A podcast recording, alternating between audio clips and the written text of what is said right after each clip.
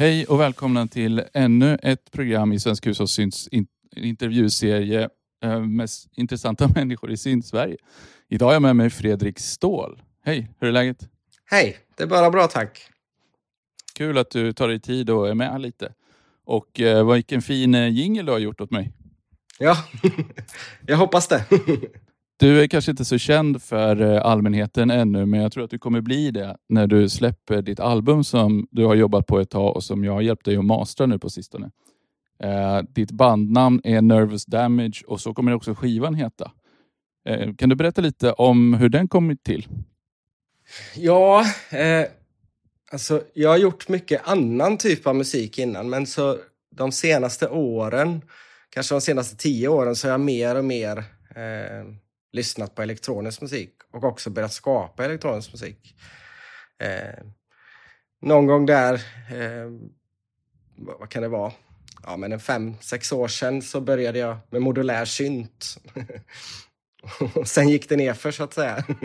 Det klassiska euroträsket.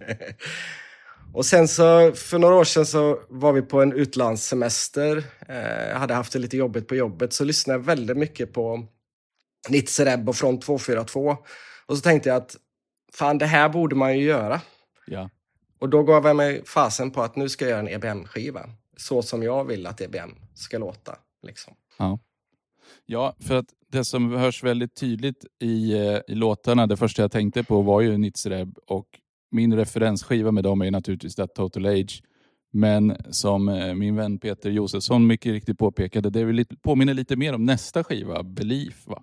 Exakt så. Det var, det, det var just den skivan som jag lyssnade på eh, lite extra då. Eh, jag tyckte att de utvecklade genren på ett schysst sätt då. De utforskade liksom ljud och vad genren, hur genren kan låta. Eh, utan att...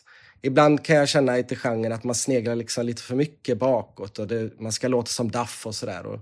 Eh, men då kände jag att de försökte verkligen hitta sitt egna uttryck på den skivan, mångt och mycket. Det gjorde de på Total ja. Age också, men, men, men de vågade testa nytt liksom. Ja, och som du säger, Total Age är gjord både av dem och ett flertal andra, så det är intressantare att ta nästa steg då. Och Belief är ju klart funkigare måste jag säga, och precis så är ju din platta också. Ja, men, men det är lite det som jag ville också ta fasta på i genren, för att Ibland känns det som att man tänker att EBM det är så här rakt och maskinellt och så, men för mig finns det liksom ett sväng i EBM. Så för mig är EBM både den elektroniska musikens punk, men också den elektroniska musikens funk nästan, så att säga. Eh, mm. Och det är därifrån namnet på, på genren kommer, att det någonstans ska kännas i kroppen. Man ska liksom vilja gunga med, så att säga. Ja det jag kände då där på den här utlandssemestern att jag, jag vill göra musik som tar fasta på det här som jag tycker är så bra i genren. Liksom.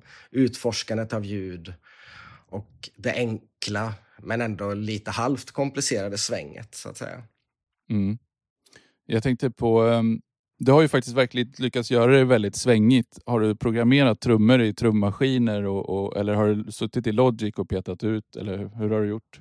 Nej, alltså all musik är faktiskt skapad från början utanför datorn. Um, och det är även, alltså jag har sequensat allt och sen så har jag ju klippt och klistrat i datorn i efterhand eller så. Men all liksom grund, grundljuden och, och, alla sequences är gjorda utanför datorn. Och trummaskiner som jag använder är framförallt då elektron, men förutom då modulära. Ehm, men jag använder machine drum, analog rytm.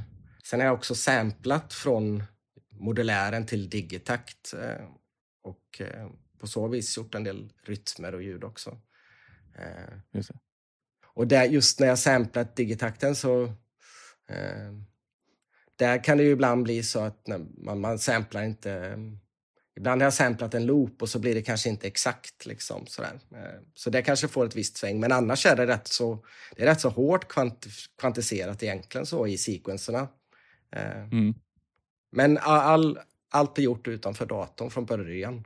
Har du gjort liksom olika spår då, spelat in alltså ett trumljud för sig, ett basljud för sig och sen blandat och arrangerat färdigt i datorn?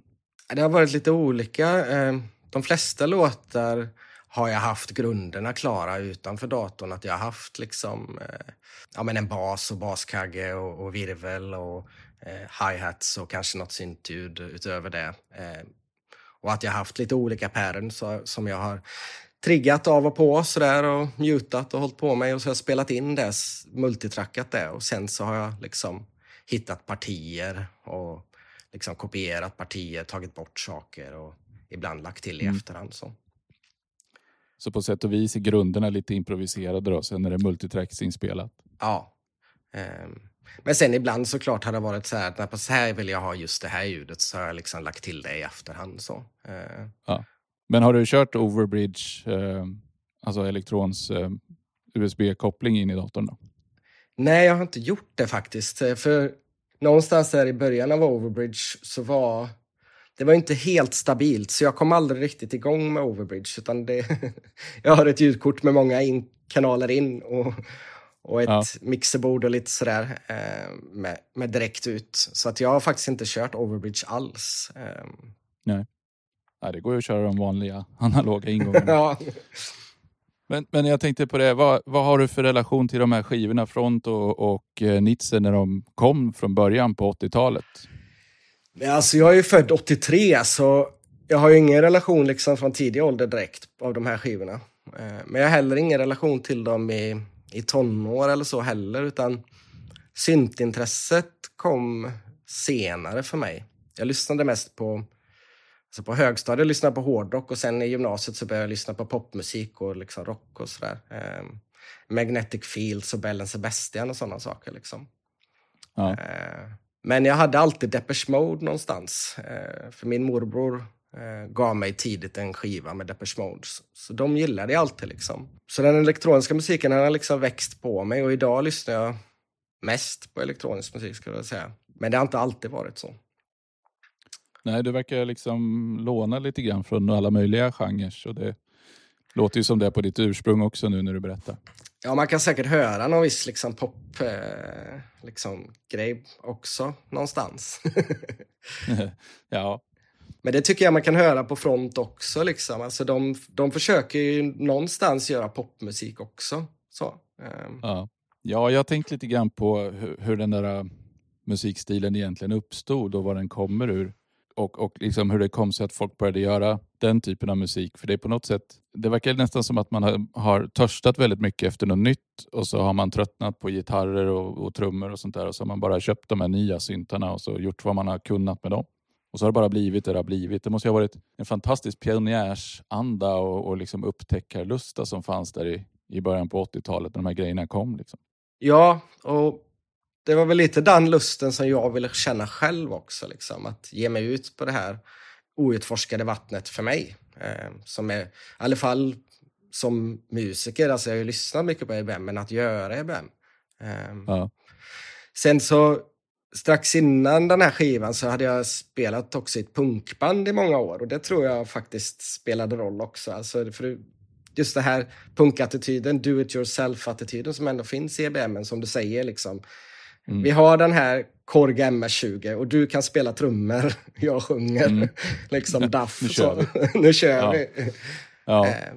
Men, men, det tror jag liksom är en stor del av bra musik. Alltså, eller nej, så här, det, finns, det finns väldigt mycket olika sorters bra musik, men en stor del i musik som tilltalar mig och som, som jag fastnar för är just att det finns en känsla i den och, och, och liksom ett driv och ett uttryck, att det är något som måste ut. Och om du gör det med, med en MS-20 och ett par trummor och, och någon som, som sjunger på tyska, eller om du gör det med en stor symfoniorkester, det spelar inte så stor roll egentligen. Utan det går på båda sätten.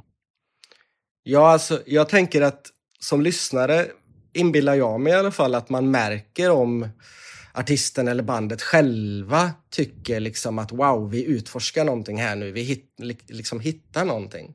Eh, mm. Jag tycker man kan höra det i skivor. Alltså, om man lyssnar på liksom 30 Rolling Stones-skivan där de liksom låter likadant som de alltid har låtit, då, då, då är det inte så kul. Liksom. Men när man hör ett Nej. band som eh, verkligen har den här upptäckarglädjen, då tycker jag det skiner igenom ofta. Ja, de är fortfarande hungriga och, och nyfikna. Ja, men det är ganska coolt att gå från punk till att programmera ihop en så här fet EBM-platta tycker jag. Det tycker jag är jävligt imponerande. Ja. Eh, ja, jag, min musikaliska karriär är väldigt brokig kan man säga.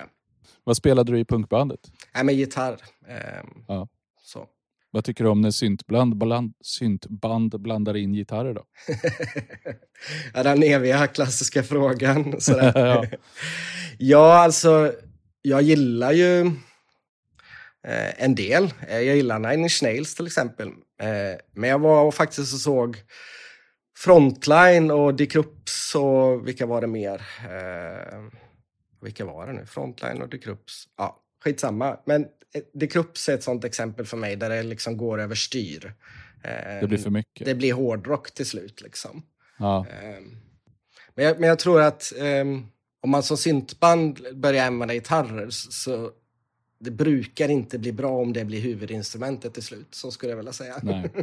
ja, men jag kan köpa det. Alltså det som jag alltid tar upp i Frontlines eh, Millennium-platta. Där tycker de ändå gjorde det bra. Och, men lyssnar man noga så finns det lite gitarrliknande grejer på Tactical Neural Implant också. Ja, alltså, jag menar, gitarrinfluenserna kommer ju tidigt. Jag menar, det är bara ett sånt här band som Ministry, liksom. De är ju ganska tidigt mest gitarr så. Och det går ju liksom. Eh, De lyckas ju. Eh, Men det är inte alla som lyckas med den balansgången, liksom. Att, att ha gitarrer som huvudinstrument och samtidigt liksom inte vara ett hårdrocksband. Ja, nej precis. Nu har jag aldrig spelat gitarr och ingen koll på det. Men jag tänker mig att det är ganska tacksamt att försöka göra coola riff på gitarrer. För distar man det ordentligt så låter det ju coolt fort. Ja, men det är ju så lite att eh, gitarrer kan ju låta jäkligt maffigt liksom. Ja, Och det är väl det som kanske ibland blir problemet, att det blir en vägg snarare av ljud. Och I den elektroniska musiken tycker jag, då lyssnar man ju på mycket mer nyanser. Liksom. Det är mycket mer nyanser i ljuden. Liksom. Eh, för någon som inte lyssnat så mycket på elektronisk musik kanske två basgångar låter ungefär likadana. Eh, Men för någon som lyssnar mycket på musik känner man att nej, men det här är två olika ljud. De kanske spelar Ja. ungefär samma toner. Jag menar i techno då är det två toner ungefär som liksom, man har i en technolåt. Liksom. Det som skiljer är ju de här små nyanserna som kanske man Ja. inte annars hör. Eh, Men gitarrer, distade gitarrer låter ju ofta som distade gitarrer. Liksom. ja. Eh, ja mitt, mitt otränade öra håller i alla fall med. Men den här punk, eh, vad ska man säga, arvet. Det hörs ju lite grann också i dina låtar i att de är korta. Ja, det är nog faktiskt en väldigt tydlig influens. Alltså, vi, vi gjorde en skiva eh, på tio låtar som var 15 minuter. Jävlar. det, är, det är ingen trallpunk direkt, utan lite så här hårdare punk. Men jag tycker nog generellt sett att låtar är för långa, tror jag. Mm. Men där finns nog också den historiska popinfluensen. Liksom. Alltså, om man lyssnar på Motown-låtar, de är aldrig över två och en halv minut ungefär. Liksom. Det är ungefär Nej. så långa de är. Liksom. Man, man hinner säga ganska mycket och gör, har ganska många delar i en låt på två och en halv minut. Liksom. Ja, gud ja. Jag har ju lyssnat ganska mycket på chipmusik och tidiga tv-spelsgrejer. Ja. Det brukar ju vara ett rejält tempo och korta låtar och Ja. mycket som händer. Men köpte du eh, alla instrumenten inför den här skivan eller hade du några syntar innan? Nej, eh, jag hade väl i stort sett alla innan. Eh, jag hade ett ganska långt uppehåll i att liksom spela in egen musik. Eh, men det blev liksom på nytt när jag började intressera mig för synter och så. Eh, men det blev ganska länge att jag, du vet hur det är. Liksom. Man, man gör musik, men det blir ingen, liksom, Nej. ingen musik släppt riktigt. Utan man, man står där och pillar och man gör lite liksom, loopar. Liksom, sådär. Eh, Ja. men med den här skivan kände jag väl att nej, men nu, nu är det dags att göra musik på riktigt igen. Göra ett helt album liksom. Med en tanke bakom. Så. Och Ja. släppa någonting. Men det där också, det måste jag fråga om för att det är så, alltså världen är så snuttifierad nu och alla släpper singlar och, och det ska ju vara liksom Spotify är ju gjort för att spela enstaka låtar med, med flit enligt Daniel Ek då, och så vidare. Och så vidare. Men du bestämmer dig för att göra ett helt album med, med liksom en tydlig röd tråd och ett tema och en feeling i. Vad, vad kommer det sig? Ja, alltså det är väl någon slags konservatism när det gäller eh, liksom, eh, formatet eh, som jag tycker är... Alltså jag är inte konservativ ideologiskt i övrigt, men när det gäller musik så... Jag tycker det är viktigt med album. Jag tycker... Jag märkte själv att jag blev, blev sämre på att lyssna på album när liksom Spotify kom och sådär. Eh, Mm. Men jag, de senaste åren har jag verkligen försökt anstränga mig att inte liksom bara lyssna på enstaka låtar och byta liksom och sådär. Så jag har faktiskt börjat köpa skivor de senaste åren igen av den anledningen att man liksom committar till någonting. Man, nu har jag köpt den här skivan, nu måste jag lyssna på den. Lyssnar jag på hela A-sidan, nu lyssnar jag på B-sidan. Liksom. När man bara lyssnar på enskilda låtar så går man ju går det ju förlorat just det här att det kan finnas en helhetstanke bakom ett album. Eh, Ja. där summan är liksom är större än delarna någonstans. Eh, Nej, men jag kommer ju på mig själv med att sitta och bläddra i låtarna ibland och, och sådär. Och då, det blir ännu värre. Då snuttifierar man det ut totalt. Och sen, alltså, viss typ av musik i alla fall berättar ju en historia igenom låten. Man bygger upp saker, man tar ner dem, man bygger upp dem igen och så vidare. Det missar man ju helt om man liksom inte lyssnar på det ordentligt. Och det kan man ju göra utöver en hel platta då. Ja, men precis. Um, låtarna, även om man inte liksom gör en dark side of the moon, liksom, så, Nej, häng, nej. så hänger ju musiken på något sätt ihop. Liksom. Det är så här det här bandet lät då och de hade den här liksom, idén om hur deras musik skulle låta just då. Liksom. Ehm, Ja, Då får man också möjlighet att liksom göra ett bokslut och sen tänka inför nästa platta, hur ska det låta då? Liksom. Men om man hela tiden gör singlar så blir det väldigt sådär, eh, jaha, alla låtar kan låta olika. Va? Eh, man behöver, när ska jag få bokslutet? När ska jag liksom tänka, hur vill jag låta? Liksom? ja. Har du redan eh, planer på nästa skiva? Lösa planer, eventuellt göra en popskiva först. Ja. helt, helt omväxlande och annat. Ja, alltså jag, jag gjorde ett par album eh, på 00-talet, i pop så. Eh, Mm. Men samtidigt så förstår jag att om jag släpper det här så kan, eh, är det ju roligare för folk om jag släpper en till skiva i den här genren så att säga. Eh, så att vi får se. Jag, jag kommer göra en till EBM-skiva, det kommer jag definitivt göra. Eh, och då kommer jag nog tänka om eh, en del. Eh, Ja. jag kommer, till exempel har jag haft som princip när jag gjort den här skivan att alla ljud liksom har jag skruvat till själv. Liksom. Ja. Vi- Vilket ju, det var någon på något forum när jag postade en låt som sa att jag vill ha mer naturliga virvelljud. Liksom. Och jag bara, men det, det går inte. Så, men så nästa skiva kanske jag ska våga liksom använda andra samplingar så att säga. Eh, Ja. vi får se. Kanske en gitarr. ja, ja. kanske det. Ja, men jag har lyssnat en del på Cabaret Voltaire faktiskt det senaste också. Eh, De tycker jag ändå kan lyckas med att få in en gitarr sådär. Lite sådär fulsnyggt så. Ja. Eh. Så då började du med euro och så gjorde du lite loopar och spelade in och, och började liksom hitta lite rytmer och grejer. Ehm, är det ungefär så du gör alla dina låtar? Nå, alltså viss, på skivan då så vissa har skapats genom att jag har samplat euroracken in i digitakten och sen stått och lekt med de samplingarna i digitakten.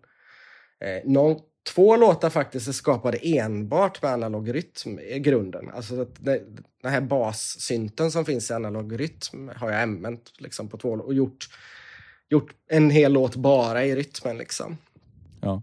Andra är inspelade liksom att jag har stått och skruvat live i modulären och, sen, och så kanske det har varit en timme långt den här inspelningen. Och så, jag, så jag har stått och försökt liksom, lyssnat i efterhand, så här, försökt hitta, ja men här fick jag till en bra basgång. Eh, Ja. Och här blev en bra utveckling av den. Så, där. så att det har varit olika arbetssätt skulle jag säga på alla låtar. Ja. Men det låter som att du spenderar ganska mycket tid med att liksom leta dig fram till, till din vision så att säga. Ja, men alltså, det är på något sätt det som är kul, men det kan vara jobbigt ibland också. För det vet ju alla som gör musik att eh, det är inte alltid man lyckas med det man tänker att man ska göra. Eh, man behöver göra en del dåliga saker för att det ska komma fram någonting Mm. bra. så. Eh, Mm. men om man hela tiden tänker att eh, ja, jag gjorde den här låten nu som inte blev så bra. Eh, men om jag inte hade gjort den så kanske nästa låt inte hade varit bra heller. Utan Nej, precis. Eh, För det är väldigt lätt. Det är ju därför många fastnar i loopträsket. Man gör en loop, tycker loopen är bra. Eh, Men man är så rädd för att gå vidare. För att förstöra någonting eller för att liksom... Men man måste försöka jobba snabbare än så. är min ja. erfarenhet. Att man måste liksom försöka försätta sig i det här flowet att nej men nu gör jag en låt jag försöker göra partier eh, direkt. Eh, låten kanske inte blir bra men jag gör den liksom. Ehm, mm. Och där har det hjälpt mig tror jag ganska mycket att jobba bara utanför datorn från början. Liksom. Eh, ja, men att skruva mig fram och liksom livespela lite. Liksom. Eh, ja. och, och, spela in det och se vad som är bra. Typ. Jag tror också att det är bra och framförallt liksom att ta bort datorn med alla dess eh, distraktioner med internet och forum och allt vad det kan vara som får en att liksom glömma bort vad man var där och skulle göra från början. Ja, och inte bara de distraktionerna utan också alltså, det här jag såg framför mig, eh, för jag hade inte som sagt spelat in en skiva på många år, var att jag skulle börja ladda ner massa pluggar och samplingsbibliotek och så skulle jag sitta där och scrolla i en timme efter rätt snare-ljud. Sådär. Mm. Ja, det är eh, hopplöst. Men att skruva fram det på en trummaskin, då är det så här, ja men jag har bara de här parametrarna att jobba med. Och nu blev det mm. det här snare-ljudet. Sen ska jag är det ju givetvis så att när jag väl sen har spelat in det så har jag gjort i vissa fall ganska hård processande i datorn också givetvis. Men det blir som en nästa kreativa process att säga. Hur kan jag omforma det här till något lite ännu bättre? Liksom. Så. Ja. Ja, jag, jag har eh, börjat med en, eh, alltså att jag sitter med två maskiner eller tre med inbyggda sequencers och så programmerar jag ihop någonting en stund och liksom leker med någon liten loop och sen så spelar jag in det som ett stereospår i datorn och sen är det låst. Ja. Och sen lägger jag på lite saker ovanpå det och kanske filtrerar och, och leker och grejer lite. Men, men så får det vara liksom. Ja, ja det, det är ju det är hardcore-versionen av, av mitt arbetssätt. ja. Eh. ja, men det blir inte lika bra som det du gör heller. Så att... Nej, alltså, jag har spelat in en del liksom, vad ska man säga, technolåtar på det sättet. Sådär. Eh, men jag tror den hade nog varit svårt att göra denna skivan på det sättet för att eh, när man gör det är ju det att när man gör en låt så svårt att ha perspektiv på den där och då. Så att vissa så här mixbeslut man gör i stunden, det är ju inte alltid så bra Nej. sen så att säga. Eh, och, och, så har man bara stereospåret. Ja, men, alltså, det går ju att göra mycket med ett stereospår med, va? men det hade nog svår, varit svårt att få ihop det med sången och så i efterhand också kan jag tänka mig. Eh, ja. Men det är ju definitivt alltså ett sätt att bara börja göra musik. Alltså, och gör man techno, jag menar, det be techno behöver inte vara så där fruktansvärt välbalanserat så att säga, utan det kan ju låta på lite olika sätt. Och då, det kan ju till och med om man är till stereospår att det finns någon råhet i det som, som man kanske skulle po po polerat bort annars. Liksom. Ja, precis. Men du har studion och syntarna hemma? Ja, men det har jag. Ja. Eh, jag har, jag kan visa här. Det är som en vägg. Ja, just det. Nu är datorn bortplockad därifrån. Men det jag har köpt sån här... Jag har köpt sån här panelvägg som man har i affärer. som man, med skenor som man kan liksom sätta olika armar och sånt i. Så det är väldigt lätt att positionera om och så. Så ja, jag gör faktiskt all min musik stående också. Mm. Eh, vilket jag känner är, har påverkar också ganska mycket. Att, man kan stå där och vicka på höften. Liksom. Mm. Så. Jag har också upptäckt det. Så all musik stående, det, det skulle jag säga är ett tips. Att pröva att göra elektronisk musik stående. Det händer någonting då som inte mm. händer när man sitter ner. Skönare också. Och har man mycket syntar som jag har och så, eh, en vägg, så är det lätt att förflytta sig med när man står upp. mm. Ja, ja, absolut. Mitt problem är att jag, jag har ingen bra lyssningsposition där jag står, men det spelar ingen roll för att jag, ja, när, jag ska, när jag behöver höra ordentligt så sätter jag mig där. Men annars så, så står jag upp och rattar och jammar och grejer. Ja, jag kör ju i stort sett uteslutande faktiskt med hörlurar. Eh, ja. Till och med mixar i hörlurar och sen eh, kontrollerar jag mixen i monitorer. Eh, ja så länge man känner sina lurar tillräckligt väl och, och de har tillräckligt stort omfång så är inte det något problem.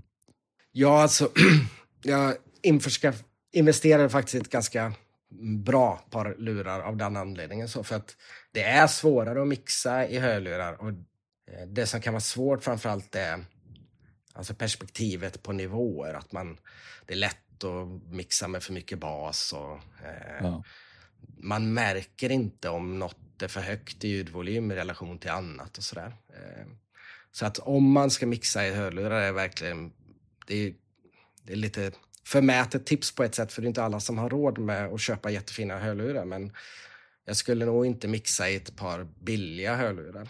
Eh, Nej. Nej, och så jag menar, ska du mixa ordentligt eller mastra och jobba med sådana saker, då måste du ha rejäla högtalare. Ja. Eller ett par rejäla lurar. Så då, då kostar Ja. det helt enkelt. Liksom. Ja, det har du ju rätt i. Det går ju åt andra hållet också. Det kan man ju säga så här att ja, men om du har dåliga högtalare i ett jätteakustik, eh, akustiskt problematiskt rum så kanske det är bättre Mm. att mixa i hörlurar ändå, så att säga. Ja, Eh. ja, ja. Ja. Nej, det är mycket med det där um, audiofil-grejset. Ja. Men då, då sjunger du in ehm, sången hemma också då? ja, men det gör jag. Ehm, I ett litet hörn kan man säga. Ja. Hur känns det? Alltså, jag hade inte spelat in sång hemma på liksom, ja, men, över tio år. Eh, och det finns in, precis i början där när jag började spela in sång så är det ju ändå så att man är obekväm. Ja. Ehm, det finns någon slags känsla av att tänk om någon hör nu. Och det kan hämma en en del. Liksom. Men, det, men det släppte hyfsat mycket ganska tidigt in i skivan. Så. Men det är klart att, att spela in på ett ställe där man vet liksom att grannarna inte hör, det hade ju varit skönt så att säga. Ja. Men det, alltså, jag har tänkt lite grann på det, för din röst eller din sång är ju, är ju alltså den låter ju intensiv men ganska lugn och nedtonad. Och snarare liksom istället för att sjunga starkt och långt ifrån micken så sjunger du lite svagare och närmre. Så man får liksom en intim och stark känsla fast den är liksom avspänd. Ja, alltså, och det hänger väl ihop med det vi pratade om här, att min röst har historiskt formats av att jag har spelat in hemma, tror jag. Ja. Eh, men det var inget som kom på den här skivan, utan det var liksom, min röst formades mycket liksom när jag gjorde de här popskivorna på 00-talet så, och spelade in hemma. Och man kanske inte vågar ta i alltid. Men sen så, sen så gillar jag den typen av röst mer, ofta. Eh, Så. Ja. Ehm, jag tycker inte det behöver alltid skrikas liksom. Eh, men sen så, jag menar, de som är bra på det är bra på det. Eh, och det är bra. men jag tror, inte Ja. jag, jag tror inte jag skulle vara bra på det heller. eh, Så. Ehm, jag har ett lite lägre register i min röst när jag sjunger. Ja, alltså jag uppskattar det väldigt mycket. Jag tycker det låter klockrent och det passar musiken perfekt. Eh, Så, så att för min del, och för min, jag upplever lite grann lite nytt också. Alltså, särskilt om man tar Nitzer som referens så har ju de skrikit lite mer. ja, men det har de gjort. Det blir en annan grej här nu. Liksom. Ja, av de banden vi har pratat om så skulle jag kanske säga Cabaret Voltaire då har lite mer den rösten ofta som jag har. Sådär. Ehm, Ja. Men alltså, jag gillar ofta den typen av röst för att vi pratade innan om nyanser sådär att, att det kan gå förlorat om man spelar liksom massa distade gitarrer. Eh, det är lite samma med eh, hög röst. Alltså, Mm. man kan få in mycket mer detaljer när man inte sjunger så högt. Alltså hur, Ja. hur man fraserar och liksom sådär. Eh, ja, det finns några ställen som inte, jag ska inte säga att du stönar direkt, men det finns lite så här, mm, lite sådana ljud. Och de, är, de gör ju liksom jättemycket till texten tycker jag. Ja, jag har försökt... Man kan tycka att det är liksom... Det är jämn... Att sången är ganska jämn och det är, liksom, det är samma liksom, tonläge. Men jag har liksom försökt hitta variation i liksom, ja, men, betoningen och fraseringen sådär. Eh, ändå. Ja. Så, så jag tycker ändå inte att det är liksom exakt samma anslag i alla låtar heller. Eh, Nej. men, men det kanske bara är jag. Det kanske bara jag som hör det. Så att säga. Eh, Nej, jag tycker det är ganska stor skillnad faktiskt. Ja. Man, ja, nu har jag spenderat mycket tid på att lyssna på låtarna så att jag, jag känner igen dem så. Men texterna, var, var kommer de ifrån? Oj. Det där var ju lite svårt i början för att som sagt jag kommer från liksom textmässigt har jag skrivit poplåtar innan.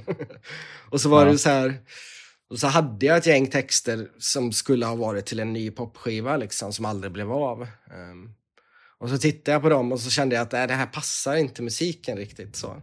vad ska jag skriva för någon musik då? Eller texter då? Och ibland är det väl bara i att nej, men det finns ju massa saker som är viktiga som man kan skriva om. Så att de här texterna blev nog de mest politiska av de texter jag har skrivit eh, ja. historiskt. Eh, så att det, det, mesta är inte självupplevt eller sådär, utan det mesta är liksom skrivet antingen ur ett perspektiv från någons perspektiv eller om en viss politisk företeelse som jag tycker är viktig att belysa. Liksom.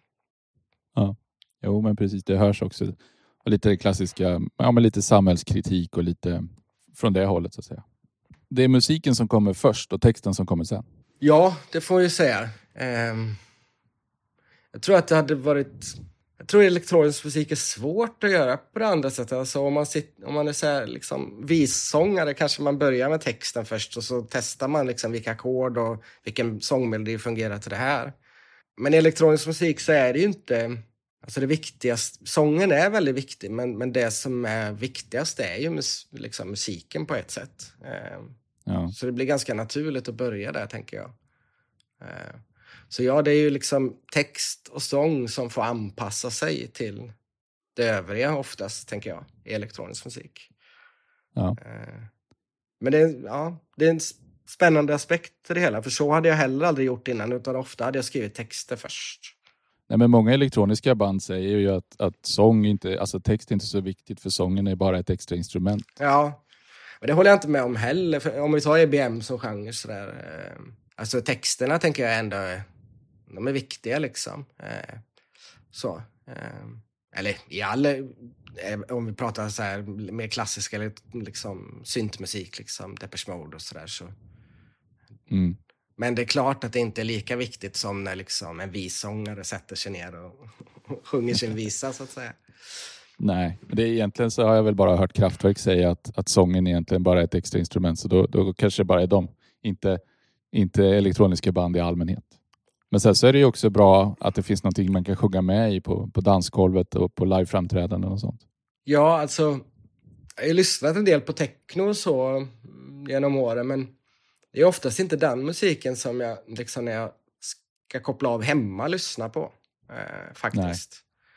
Och det tror jag kanske har, alltså dels såklart med tempo och så, men det har nog också med Ja, jag kommer i alla fall ifrån liksom, historiskt från att liksom, men jag, jag vill ha sång. Eh, jag vill ha något att hänga mm. upp låten på som inte bara är att den är ett ljudlandskap. Liksom. Jag har tänkt också på en annan aspekt av dina låtar. De är ganska torra. Det är inte så mycket reverb och delay och andra sådana effekter. Är det medvetet eller är det mera att det har blivit så? Oh, men det är ganska medvetet, fast det är nog också att jag har svårt att ändra på mig. alltså, jag historiskt har, har, min musik varit väldigt torr. Och jag tror att det någonstans började som någon slags känsla av att jag ska inte dölja saker i reverb. Liksom. Eh, när man väl börjar med mycket reverb så är det lätt att bara säga ja men allting låter lite bättre med mycket reverb. Liksom. Den här dåliga sången, eh, den hörs inte lika bra i all den här reverben. Så, eh, så det finns väl någon slags ja, autenticitetsidé bakom torrheten också. Att liksom, kolla här det, här, det här kan låta bra även så här naket. Så. Uh, sen mm. gillar jag musik med jättemycket reverb. Så. Uh, men ja, det vi får se, kanske nästa skiva kanske blir dränkt i reverb istället. Så, uh, ja. Det blir elektronisk EBM-dubb med, med tre timmars reverb på. Ja, det är nog kanske en sak som jag måste utmana mig själv på. Att våga ha mindre torrproduktion. Ja, ja fast det, alltså, det behöver inte vara något egen syfte att, att vräka på med effekter alla gånger. Nej, nej. Absolut inte. Och jag, jag gillar ju det soundet som har blivit på skivan med det torra och sådär. Saker får ju ett helt annat liksom, smäck om det inte är mycket mm. reverb. Liksom. Det, det, sitter ju mer i magen när det inte är reverb. När det mycket reverb blir det lite mer mysigt sådär. Eh, ja. Men det är alltid bra det vi pratade om innan, så här, upptäcka glädjen. Alltså, när jag väl ska göra en till skiva så vill jag inte att den ska låta exakt som den här skivan lät. Så, så det vore ju en lågt hängande frukt att bara, nej men nu, nu, ska, jag, nu ska jag våga ha mycket reverb. Liksom. Ha lite mer ja. Kanske långa låtar till och med då. ja, visst. Sju minuters låtar med bara reverb. Men ja, du kan ju ha något element som har lite extra reverb på sig. Ja, absolut. Eh. Men det, det gillar jag också, som jag har tänkt på när jag har suttit och mastrat de här låtarna. Att vissa, du har ju låtit dem ha ganska mycket basinnehåll. Vissa låtar har väldigt djup bas till exempel. Och det, och det tycker jag, en del slentrian mastrar ju bort det och liksom klipper vid 10 hertz eller något sånt där. Men jag tycker, jag tycker om när det finns lite stuns i botten som, som eh, gör sig påmint ibland. Ja, alltså det där är ju, bas är ju det svåraste alltså. Eh, någonstans, och det var där, det, den här skivan var den svåraste att mixa för mig eh, någonsin av den anledningen att jag ville pressa det till den absoluta liksom, gränsen någonstans för när det bara låter bumligt och liksom boomigt. Mm. Så. Men det är svårt bas. För det enklaste med bas vore ju att ha mindre bas. Men det är ju mm. när man pushar den här gränsen som det kan, det kan bli för mycket. Eh, men jag känner nog att vi, vi fick till en ganska bra balans till slut tror jag. Ja, det tycker jag definitivt. Eh, men, men alltså bas kan ju äta väldigt mycket energi också så det inte blir plats kvar till de andra elementen. Så man måste vara väldigt noggrann när man både mixar och sidechainar och pysslar och grejer. Ja, um, ja alltså att om man är ny på att mixa, att man tycker att bas är det svåraste, det är inte konstigt för Alltså jag är ingen expertmixare, men jag har mixat en del och jag, jag tycker fortfarande bas är svårt. Det, mm. det, det, är liksom, och det är många liksom, som har professionella mixare som säger det också, att varje gång de mixar så är basen fortfarande svår. Liksom. Ja. Um, en del sidechain har det blivit um, på skivan, det får jag villigt erkänna. Men sen har jag ingen sidechain som är sådär technopumpande. Uh, utan uh, i, i den här musiken så är det väl mer att uh, ja, men sidechainen ska inte höras, men den ska, den ska vara effektiv och ge liksom, plats. Mm. Men sen så finns det, det finns en problematik i det också. Jag menar, det gör vi ju alla. Vi tittar på Youtube och liksom kommer in på någon så EDM eh, eh, tips, tricks och de har ofta jättebra tips, tricks, men, men mixtips. Men en sak som jag ofta ser är att liksom, de sidechainar till den nivån att till slut blir, ba om man skulle lyssna på bara basinnehållet så är det bara kontinuerlig bas. För det är en, ja. det är en baskagge och sen så är det en bas efter det. Och det blir aldrig något mellanrum. Nej, det finns ingen luft att andas liksom. Och för att få punch och sväng så måste det finnas mellanrum också. Så att om man använder sidechain som ett sätt för att få liksom kicken att höras eh, så ska man ju också fundera på, ska basen vara här? så, mm. Eh, mm. så lika och mer har jag nog, jag har nog låtit basen och det här är en klassisk fråga, ska basen vara längst ner i frekvens eller ska kicken vara det? På den här skivan är det nog oftast kicken och sen har jag skurit en del i basen i de lägre regionerna ofta. Eh, ja. För att det ska liksom inte vara bara en kontinuerlig subbasinnehåll liksom, som bara maler på. Liksom. Um. Nej men precis, bara liksom brummar. Um, nej, men, men ett, ett trick som jag brukar använda när det gäller just sidechain, det är för att plocka fram rösten lite grann. Om den ligger och grötar tillsammans med många andra element så brukar man kunna välja en, en, ett, liksom ett frekvensband i sången och så använder man det för att sänka ett frekvensband på ett EQ som ligger likadant. Så då, då liksom när sången blir lite starkare, då, då tystnar det elementet lite mer. Så, så byter de plats lite grann. Ja, ja, det blir ju oftast när man pratar om sidechain att det är så bas och kick, men på många av låtarna är det en serie av sidechain i, faktiskt på den här skivan. Att det kan vara så att en sak duckar en annan som i sin tur duckar något tredje. Alltså, så här, ja. liksom, det är ett komplext nät av sidechaining. Uh, och det, sidechain kan ju också skapa sväng. Alltså, jag brukar sidechaina hi-hats för att liksom... För ofta när jag spelar in så spelar jag inte in med Velocity först, utan jag gör Velocityn sen i datorn. Eh, och ett mm. sätt att göra det är att sidechaina hi-haten mot någonting annat. Eh, mm. Och sen leka med attack och release, liksom. Eh, så får man ett naturligt sväng. Liksom. Ja, det finns ju ett annat naturligt sväng är ju sånt som kallas för så kompressorsväng. Om man, om man liksom använder en kompressor på en grej så kan man få den att svänga lite tack vare det också. Ja. Vilken är din favoritlåt på plattan? Oj. Eh. Nu, nu, tänker jag väldigt länge här märkte jag. Du får klippa lite sen också. ja, det är okej. Okay. jag kan ta min så länge. Ja, ta din så länge. Ja, min favoritlåt är Struggle.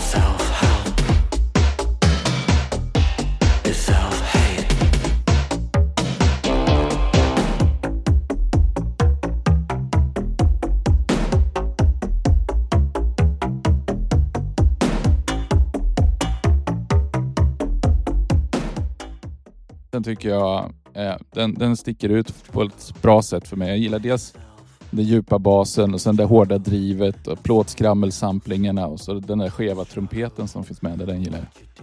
Ja, den här skeva trumpeten är, är rolig. Eh, den kom till att jag bara, jag bara har en digitone och jag, jag, jag, det kan jag säga, jag älskar FM-syntes. Eh, och varför älskar jag det? Jo, för att om man inte är ingenjör Eh, och liksom har doktor, doktor i matte liksom. Eh, så vet man inte riktigt vad som kommer hända när man skruvar. Alltså hur Nej. relationerna mellan de olika operatorerna ser ut. Utan man, man skruvar tills man hittar någonting som man gillar. Eh, och den kom till bara. Helt plötsligt så hade jag ett liksom trumpetljud eller ett blåsljud. Och så tänkte ja. jag, och så tänkte jag så här, Construction Time Again eh, med Depeche Mode liksom. De här, jag vet inte vad, om det är EMU, det är nog det kanske inte är analoga, eller det kanske är en DX7, jag vet inte. Men de är ju lite så här fulsnygga de här trumpetljuden. Så tänkte jag, det, ja. det ska jag fan ha med det här ljudet. så.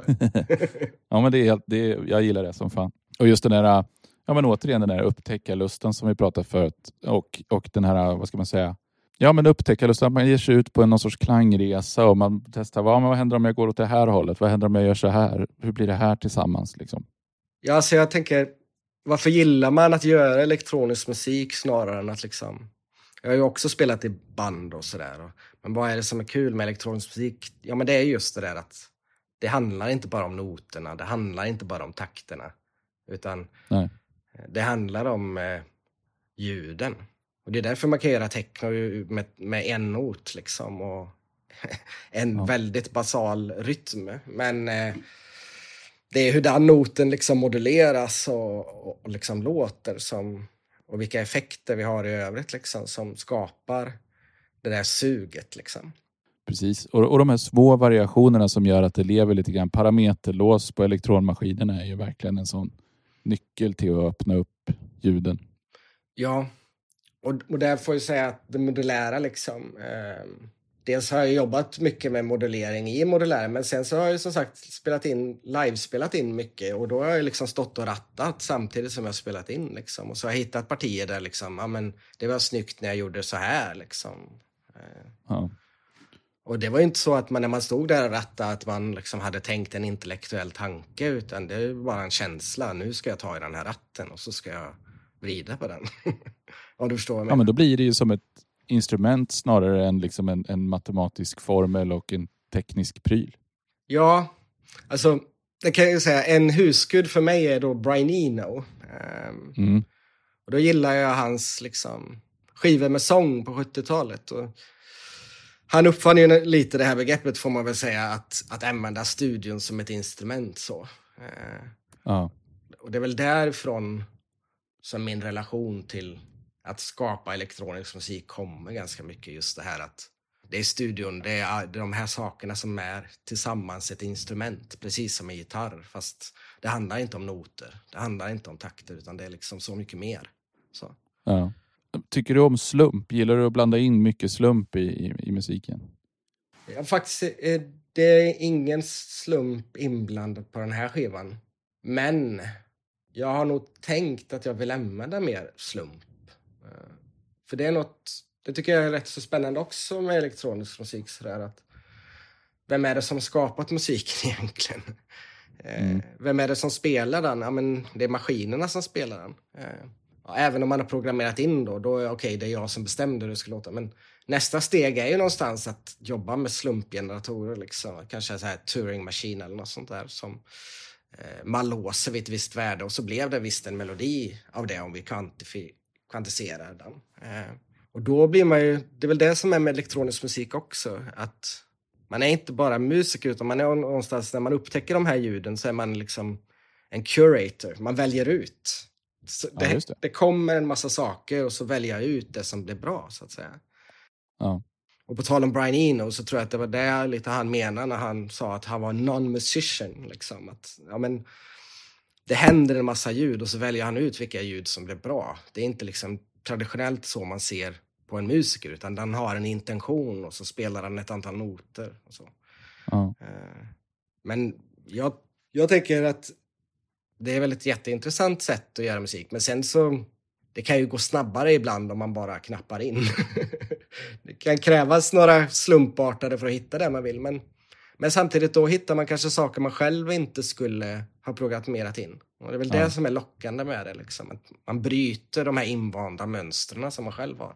Alltså, jag tycker slump är väldigt svårt för att det, fin ja, det finns ett antal olika varianter av slump och, och jag har använt mycket sample and hold och alla möjliga sådana saker i, i, i olika modularer och, och, så vidare. Men det var först när jag köpte Buckla för ganska många år sedan och körde med deras source of uncertainty som jag förstod att slump måste ha ett visst mått av kontroll eller ett visst förväntat utfall och befinna ja. sig inom vissa ramar för att det ska vara användbart. För, för fullständigt liksom galen slump det, det, kommer att leverera resultat, men det kommer att leverera väldigt mycket skit man måste vada igenom innan man hittar de där resultaten som faktiskt är, är användbara.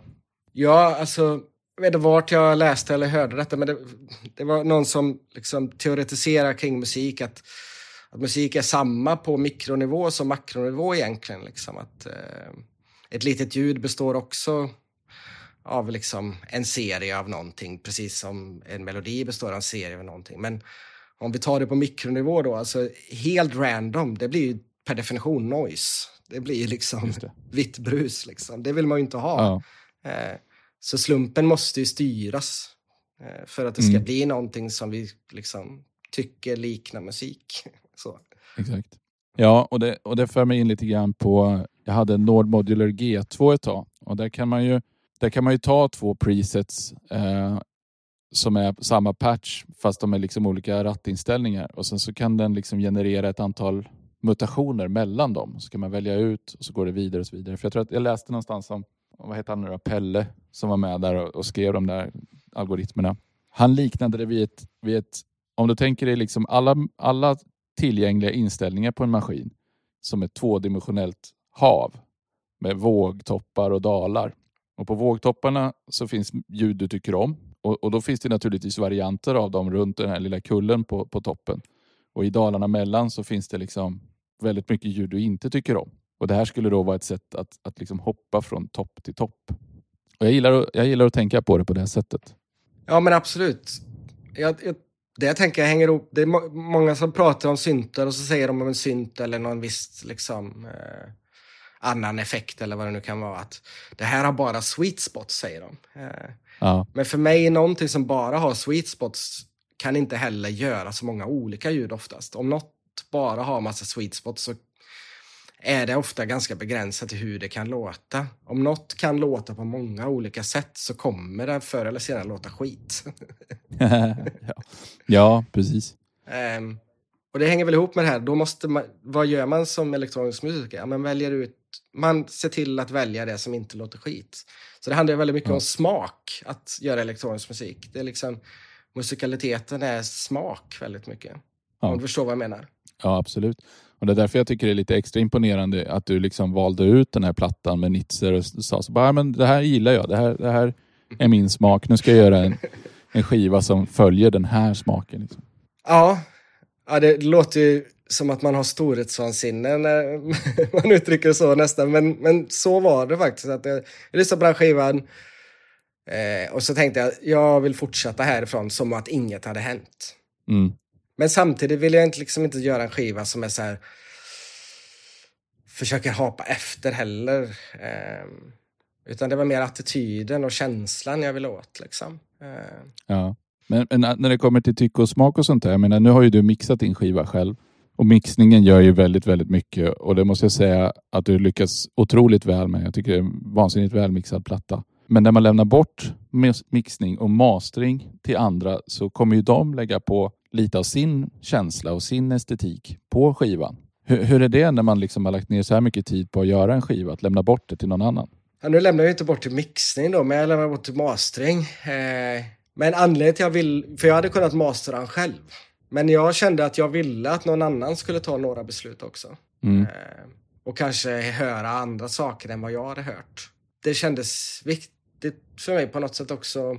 För man blir ju ganska innestängd i sin egen lilla bubbla när man gör en skiva. Och att, jag menar, jag har haft låtar där jag liksom har mixat dem och så är det no jag har inte fått till mixen. Liksom. Jag tycker det inte låter bra. Men sen så liksom låter jag dem ligga och sen två månader senare återvänder jag till mixen och så hör jag att det här är ju helt bananas med den här basen.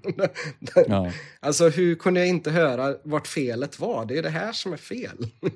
Ja. eh, så det, jag tänker att det är väldigt nyttigt att någon annan kommer in med färska öron och liksom hör, hör det för vad det är, inte liksom vad hjärnan har lärt sig att det ska låta som. Ja, jag tror också det där är viktigt och, och framförallt som du säger, om, om man, ibland måste man ge saker tid och låta det ligga ett tag. Men det är inte alltid man har den tiden. Och då om man låter någon med helt, helt färska öron lyssna på det och, och, och hjälpa till med det, så då kapar man ju den tiden lite grann. Har du eh, kommit på vilken som är din favoritlåt? Ja, jag får, jag får nog säga alltså, det jag först tänkte. Det är den Going through the motions, tror jag. För Det var nog när jag gjorde den som jag kände att nej, men nu har jag någonting på gång här, verkligen.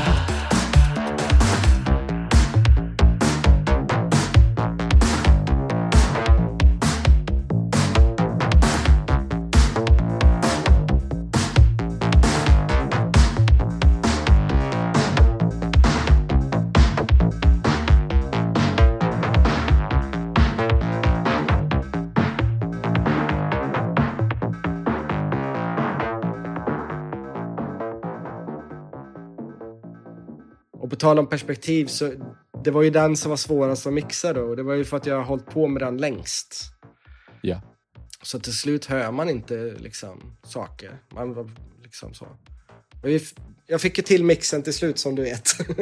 Jaha, ja. Den fick ta några varv på sig. ja. Men det är det värt. Det måste ju, liksom, måste ju kännas rätt när man släpper ifrån sig en skiva. Men Going through the motions är nog min favorit. Det, och också, jag vet inte hur politisk man ska bli kanske, men den, den handlar också om något som jag tycker är ganska viktigt sådär. Eh, som jag tycker är, är jobbigt i samhället. Det är liksom att folk inte riktigt vet vilket håll de ska sparka ofta. Mm. Att man borde vara arg på massa saker som man inte är arg på, men så blir man arg på massa andra saker istället. Och inte alltid ser orsakssambanden sådär för vad saker faktiskt är. Så. Har du någon, någon synt... För det, alltså du verkar ju ha lyckats köra ditt Eurorack-system utan att, att fastna i det här köp och sälj-träsket. Eller, eller lyckas du hinna med det också? Eh, jag höll på med det köp och säljträsket i ett par år. Men nu har jag faktiskt... Alltså det har varit relativt oförändrat i ett år. Faktiskt. Kanske helt, of- kanske helt oförändrat i ett år faktiskt. Ja. Eh, Men nu är det för att jag tycker om de modulerna jag har lite för mycket och, och racket är liksom fyllt, vad är det, 420 HP eller något sånt där. Eh, Ja. Racket är fullt och det har ju varit, alltså fullt har det ju varit länge, men man, bytt, som, man bytte ut moduler sådär. Men nu, alla moduler som sitter där nu har jag liksom fått någon, någon slags personlig relation till nästan känns det som. Och skulle jag då köpa nya moduler så måste jag köpa ett till rack. Mm. Och det får fan inte plats på den väggen jag har. Nej. Men det är bra att hamna på den nivån så att man liksom måste hålla igen. För jag, jag står ju upp och gör musik också så det måste vara ergonomiskt. Jag kan liksom inte ha... Jag vill inte ha moduler nere på golvet eller uppe i taket liksom. Så, så. Nej. Gör du så då att du rycker ur alla sladdarna ibland och bara börjar om från scratch? Men det gör jag faktiskt alltid. Eh, Jag gör en låt och sen rycker jag ur alla sladdar. Ja. Så, sen gör man ju många sammankopplingar om och om igen, men, Ja. men, men för mig är det på något sätt eh, mentalt viktigt. Även om det innebär att liksom, det tar lite extra tid när man ska liksom up and running. Så, men att, att, liksom, att man behåller det här utforskarkänslan som ändå är det som är så tilltalande med modulär synt. Så. Mm. Ja, det, det, det blir ju alltid lite, lite annorlunda när du stoppar i kablarna och när du liksom vrider på rattarna igen och så där. Det blir lite annorlunda. Ja, alltså det kan ju bli annorlunda från det att man liksom stänger av strömmen och sätter på den Ja. också. Så Ja. det, är- det är något som är liksom... ehm, det gäller att spela in när man verkligen håller på. Så, det, Ja. Innan jag började med modulär tänkte jag, men fan vad jobbigt att liksom ha, hålla på med det här och inte ha några presets och liksom, hur fan gör man en låt då ens? Liksom? Mm. Men det jag liksom inte förstod kanske var att, ja men då committar man. Då, då, Mm. Det är som att spela in en gitarr. Du, du spelar in det här gitarrpartiet nu liksom. Ja. Och sen, sen får det vara där. ja, så. Nej, och sen kan man ju klippa och klistra i datorn ganska mycket Ja. och pyssla och grejer. Alltså, när jag har gjort musiken grunden så är även dator som bandspelare, men sen efteråt så har ju liksom, det är ju helt fantastiskt att ha en dator. Ja. Jag har ju lekt så många av oss på tanken på så här Dales och sådär och Porta Studio och så, men det, slutar ändå i att det är så jäkla kraftfullt verktyg, datorn. Ja. Alltså, när jag började spela in musik i slutet på 90-talet, då hade jag faktiskt en Porta-studio. Och, då, så. och det var ju, det var ju jobbigt. För det gällde ju att spela in det rätt från början och man behövde puncha in och det liksom, det, så. Ehm, Mm. Men det var ett ganska bra första sätt att göra musik tror jag, för att liksom, man fick jobba med ett fåtal kanaler och sådär. Men att ha en dator att spela in på, det är ju sån lyx om man tänker historiskt. Liksom. Eh, Ja, ja alltså att, att du kan ha hur många kanaler som helst och att du kan spola tillbaka och spela ett stycke om och om och om igen utan Ja. att liksom degradera bandet eller vad som ja, helst. ja, det, eh, och den mängd efterarbetning man kan göra på ett ljud. liksom. Eh, Ja. så. ja, jag älskar ju att man bara kan slänga på plugins tills alltså, datorn storknar med, med filter och kompressorer och vad du nu behöver liksom, för att få till det du vill ha.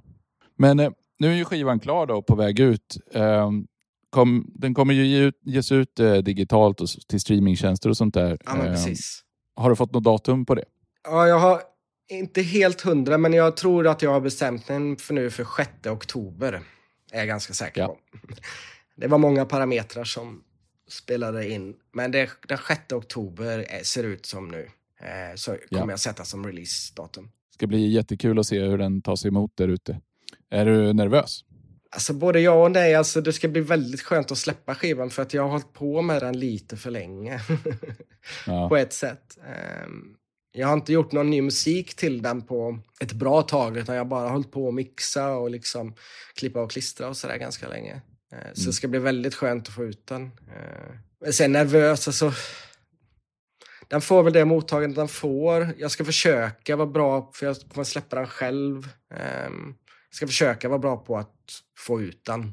Ja. Eh, Så. Eh, För det tycker jag själv också att den är värd. Liksom. Absolut.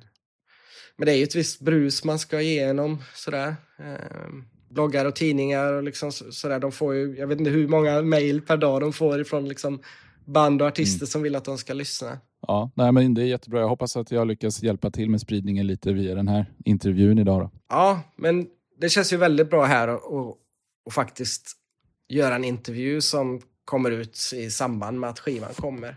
Absolut. Då tipsar vi alla om att gå in och lyssna på Nervous Damage skiva som kommer 6 oktober på alla streamingtjänster. Så ska du ha jättestort tack för att du tog dig tid idag Fredrik. Ja, men tack detsamma. Det var väldigt trevligt att sitta här och köta lite med dig. Ja, det var jättetrevligt. Tack så mycket. Tack.